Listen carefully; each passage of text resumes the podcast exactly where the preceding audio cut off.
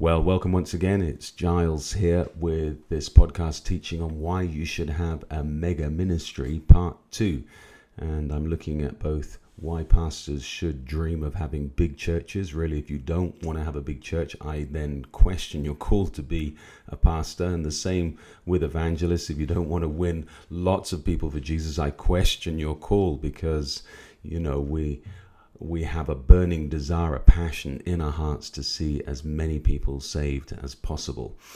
Anyhow, I, I know that these points uh, will encourage you, stir you, make you dream bigger and plan for greater things. So sit back, enjoy, and I pray that your faith is stirred as you listen.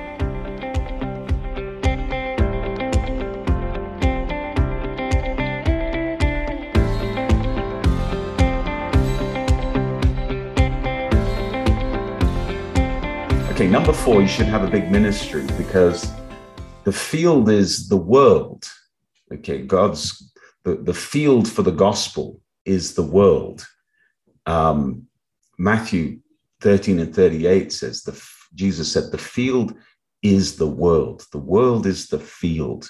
So if your vision for your ministry is just for your neighborhood, your community, or even your city, then your vision's too small, my friend you as a generational leader need to be thinking beyond that.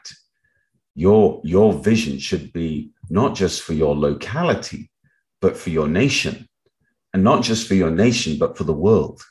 Are you hearing? Because that's what jesus said the field is the world. Mark 16 and 15 go into all the world and preach the gospel to every creature and you say oh but pastor you know that's that's for you know for all of us to complete you know not just for us. Well just remember though that jesus said that to his disciples. You know the, that only them. He wasn't actually speaking directly to us. He was speaking to them. Okay. And so and these were that small group of fishermen from galilee uneducated poorly brought up you know, guys. He said, no, your mission's the world. And you, you might say, oh, well, Pastor, I don't know if they did that. Well, you know, Peter was called to go to the Gentiles. And he fulfilled that really only going into Cornelius's house. And I think that God raised up Paul partly because Peter didn't fulfill what he was called to do. Paul went to the world, and therefore Paul had the mega ministry, the biggest ministry of his generation. Paul was accused of turning the whole world upside down. Do you follow? So it's really just a case of whether you believe it or not. You know, whether you make yourself, uh, you put yourself in a f- position of faith where you believe that your ministry, wherever you are, will touch not just your community, but your city, not just your city, but your nation, not just your nation, but the world. And if you think about it, our generation, with all the technology we have for real time communication online, we are the generation without excuse of, you know, for not going to all the world. In fact, the very reason um, that we set up this mentoring group is because we have a vision to take the gospel to every nation, 196 nations. And why not? You know, if we can have 17 of us here, why can't we have 196 from every nation here? It's not that difficult if you think about it. You know, we've got the technology. So let's do it. Let's just, you, you, I mean, we, you just need to make that decision. My ministry will be a mega ministry. My ministry will be a, you know, a citywide, nationwide, international ministry. That's what you're called to do. So break out of this small thinking you know, that it's, you know, yes, you do need to be faithful with the little. Don't worry, I, I get all that, but your vision needs to be much more than just the little. Amen. Okay, number five, why should you have a mega ministry? Because if you've got a bigger church or a bigger ministry, you're going to have more workers who can be raised up and trained. Okay. What is the perhaps the biggest reason why churches don't grow is because it lacks workers. Okay, it's not a case of money. And I say that because Jesus said to his disciples in Matthew 9 37, The harvest is truly plentiful, but the laborers are few. Therefore, pray the Lord of the harvest to send out laborers into his harvest. Hallelujah. So that's what that's what he said the problem was. Okay. He didn't say, but the money's few. He just said the laborers are few. So the bigger your church, the bigger your ministry, the more you'll find that there are people in that ministry who come alongside you and say, Pastor, I want to run with the same vision. I want to do the same thing. I want to hold crusades. I want to get out there as well. And so, you know, you just start growing and growing and growing. The growth becomes exponential. Okay. So, you know, that whatever ministry you have, whatever church you have, you're always going to have some people who are passive. All right. There's always going to be a proportion. Not everybody in your church is going to be an overcomer, willing to pay the price, willing to carry a cross. And remember the difference there, guys. To be saved, you don't need to carry a cross. But to be a disciple, you do need to carry a cross. You do need to d- deny yourself. So in every church, you're going to have those kind of believers who are happy to be saved, but they're really not that faithful, not that involved, not that committed. They don't really pray. They don't give offerings or tithes. They don't make themselves available for mission or for outreach. You're going to have them. Every church has them. Okay. They're believers saved by grace, plucked from the fire, but they but they're not overcomers. They're not those who are going to be rewarded and given position in the coming kingdom. And they're not those. Why? Because they're not willing to deny themselves and actually put the kingdom first. Okay. But in just as you'll have passive people in your church, you'll also have active people, overcomers. God will raise them up.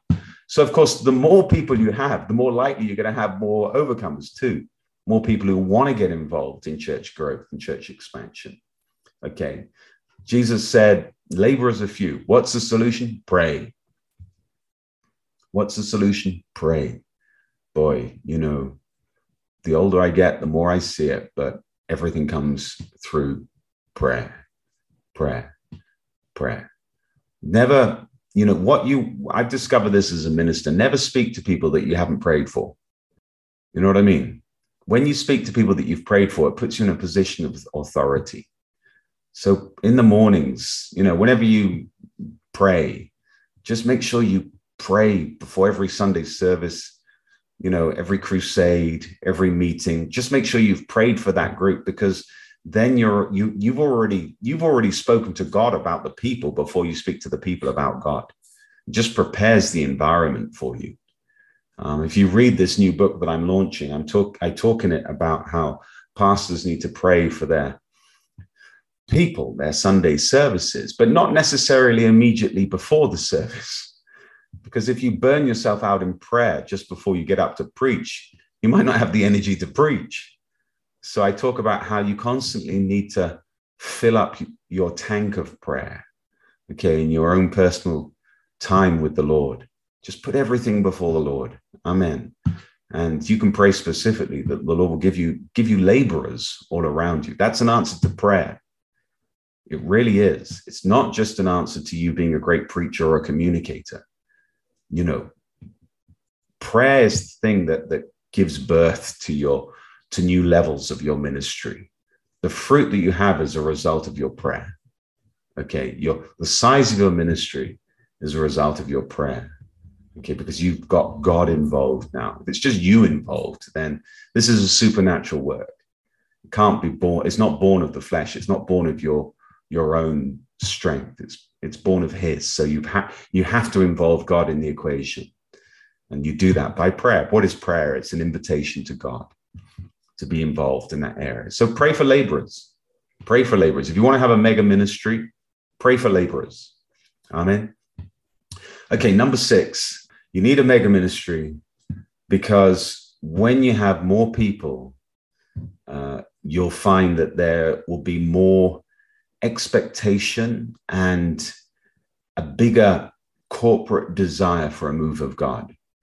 So, for example, if I'm preaching to a, a bigger crowd, then there will be a bigger atmosphere of faith. Do you follow? Because one will contaminate the other. And lots of people believing at the same time can produce a really dynamic environment. I've sometimes used the analogy of the river Amazon. We're here in Brazil, which has got the largest volume of water in the world. Jesus said that out of your innermost being will flow rivers of living water. So each of us have got rivers, each individual believer's got rivers of living water flowing through them if they're baptized in the Holy Spirit. That's glorious. But then put two of those believers together, then you've got double the amount, three, triple the amount, four, quadruple them. You get the picture. So if you get a thousand people together who are filled with the Holy Spirit, okay, and overflowing, that produces a really extraordinarily powerful Holy Ghost environment.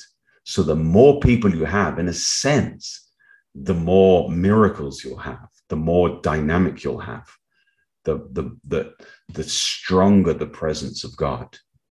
Okay, and that's of course what you want. Uh, you know, and, and in that environment, a crowd will attract a crowd. So again, your your your ministry will start growing leaps and bounds. Amen. Number seven, you should have a mega ministry because if you do, and this is very practical, uh, you'll have lots of young people. And the young people will stick together because they'll find other young people to hang out with and even to marry. What happens with lots of small churches is they can't find, young people don't find friends in their own church. So they go off to other churches to find friends, or they go off to other churches to find marriage partners.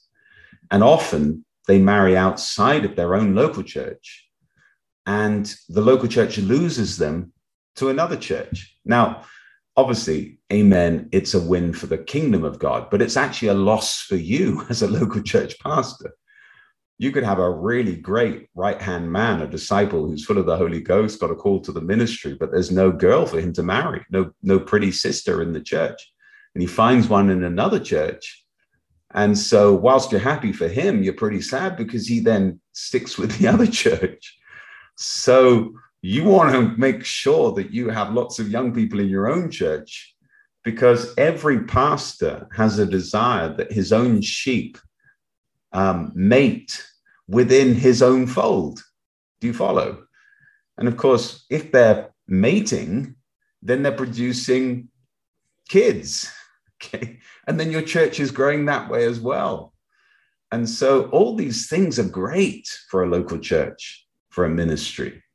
Okay. You want to, I mean, I'm kind of of the opinion that whatever strategy it takes just to add more people to the fold, let's use it.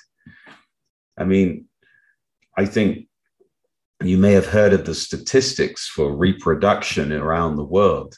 Europe is one of the lowest now. I think, I think in lot in many nations of Europe, most couples have an average have a less than one child on average. I think it's 0.8. So there are a lot of couples who don't have children, in other words. Okay. And then I think in the UK it's something like 1.2. So most families have one child. Few families have two children. So obviously, you're not even, you know, if church growth was just a matter of having, you know, new members because of new children, then most churches in the UK would be shrinking because the two are becoming one. So that's halving in size with every generation. I hope you're following my mathematics. So, actually, as a pastor of a church, what should be my my uh, advice to all the young couples in the church have lots of children because then we can get a big church here. Amen. and don't worry because that's the will of God too. Uh, be fruitful, multiply, fill the earth. Oh, but Pastor, it's so expensive to have children. Once again, get your eyes off your needs and get your eyes on the supplier. Titus is with us today, my eldest son. Uh, we have four children. So we've broken that paradigm. Hopefully, we're setting a standard for other families. And we've discovered that with every child, we've prospered more. And that's what God will do for parents of big families. Hallelujah. Okay. Uh, another reason for mega, mega ministry is because obviously it will mean that the more people involved, normally the bigger your income, the church income. And, you know, if you have a bigger income, then you will be able to get involved in more things. Acts chapter 4, first verse 34 and 35 says, Nor was there anyone among them who lacked, for all who were possessors of lands or houses sold them and brought the proceeds of the things that were sold and laid them at the apostles' feet. And they distributed to each one as anyone had need. So, you know, the more people you got involved, actually, the more needs you'll be able to meet. Okay. The more ministries you'll be able to have. Uh, the early church really uh, advanced, not, I don't, I don't think because they had sort of millionaires. It's just they had a multitude of people, so many people giving that it just meant that they could do so much. All right. And and number nine, very similarly, the bigger your bigger your the membership of the church, then you're going to have a bigger talent pool. So you'll be able to birth more ministries. You know, you have more more people who are talented at praise, worship, teaching, preaching, administration, and looking after people like the deacons serving widows and orphans. There's so many ministries you have you could have, as well as sort of business services like lawyers and accountants and doctors and dentists and things like that, you know, that can serve the body. So you'll find that you just have a bigger talent pool the, the larger your ministry. But just to finalize these, these thoughts, number 10, you should have a mega ministry because the glory of the latter house is to be greater than the former house. And let me just quote that scripture to you from Haggai 2 9. Scripture says, The glory of this latter temple shall be greater than the former, says the Lord of hosts. And in this place I will give peace, says the Lord of hosts. Hallelujah. So the prophetic promise is that the end time church will be the most glorious church. Okay. So you got to kind of keep that in mind the whole time. And let me just say this you're all on this call from different nations and from different cities. Now, in your city where you're at, let me ask the question Is there a mega church? Are there people, are there ministries that are winning the multitudes? Now, again, I know we've got some of you from Muslim nations where it's difficult. But like I said at the beginning, everything's relative. So a church of 200 could be a mega church where you are. Uh, you might only have 10, so your dream is to get to 200. Hallelujah. But some of you, uh, especially you know the guys from South America, the guys from Africa, etc., you're probably in cities where there are churches of a thousand, five thousand, ten thousand. Now, here's my point: if God has graced another minister to have a mega church in your city, then there's grace available for you as well to have a mega church in that city. There's no reason not to. There's no reason not to. There's grace available.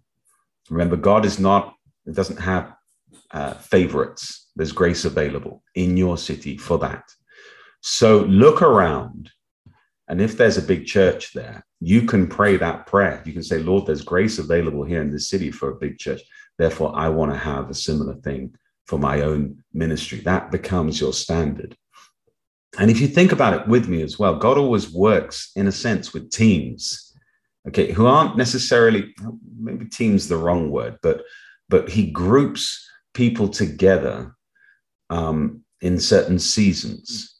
So, for example, in in in Scripture, um, you don't just have Elijah on his own. You have Elijah and Elisha, and then he, he the, and these guys thought they were all on their own, but actually, if you remember, Elisha Elijah complains to God that he's the only prophet, and God corrects him. He says there's seven thousand prophets that haven't bowed their knees to Baal. Okay, so you know Elijah didn't know them, but there were lots of other anointed people around in his generation. And actually, if you go through the Old Testament, you can see how many of the prophets overlapped in timing with the kings and so forth. And then you look into church history, um, and you see that, for example, in the time of the Reformation, we know of Martin Luther, but Martin Luther was a contemporary of John Calvin and Zwingli, okay, and John Knox. These were all the great reformers. They were all alive at the same time in the same generation, moving in the same move of God, but they weren't actually in the same geographical place. They weren't a team together. John Knox was in Scotland. Calvin and Zwingli were in Switzerland and Geneva. Luther was in Germany. They didn't really have direct contact. But my point is this grace was available for all of them in their different environments for that season, for that generation. Okay. And so the same too today. If there's a mega church pastor in your city, then you don't actually have to be his friend. Okay. You you could but there's grace available. So you can you could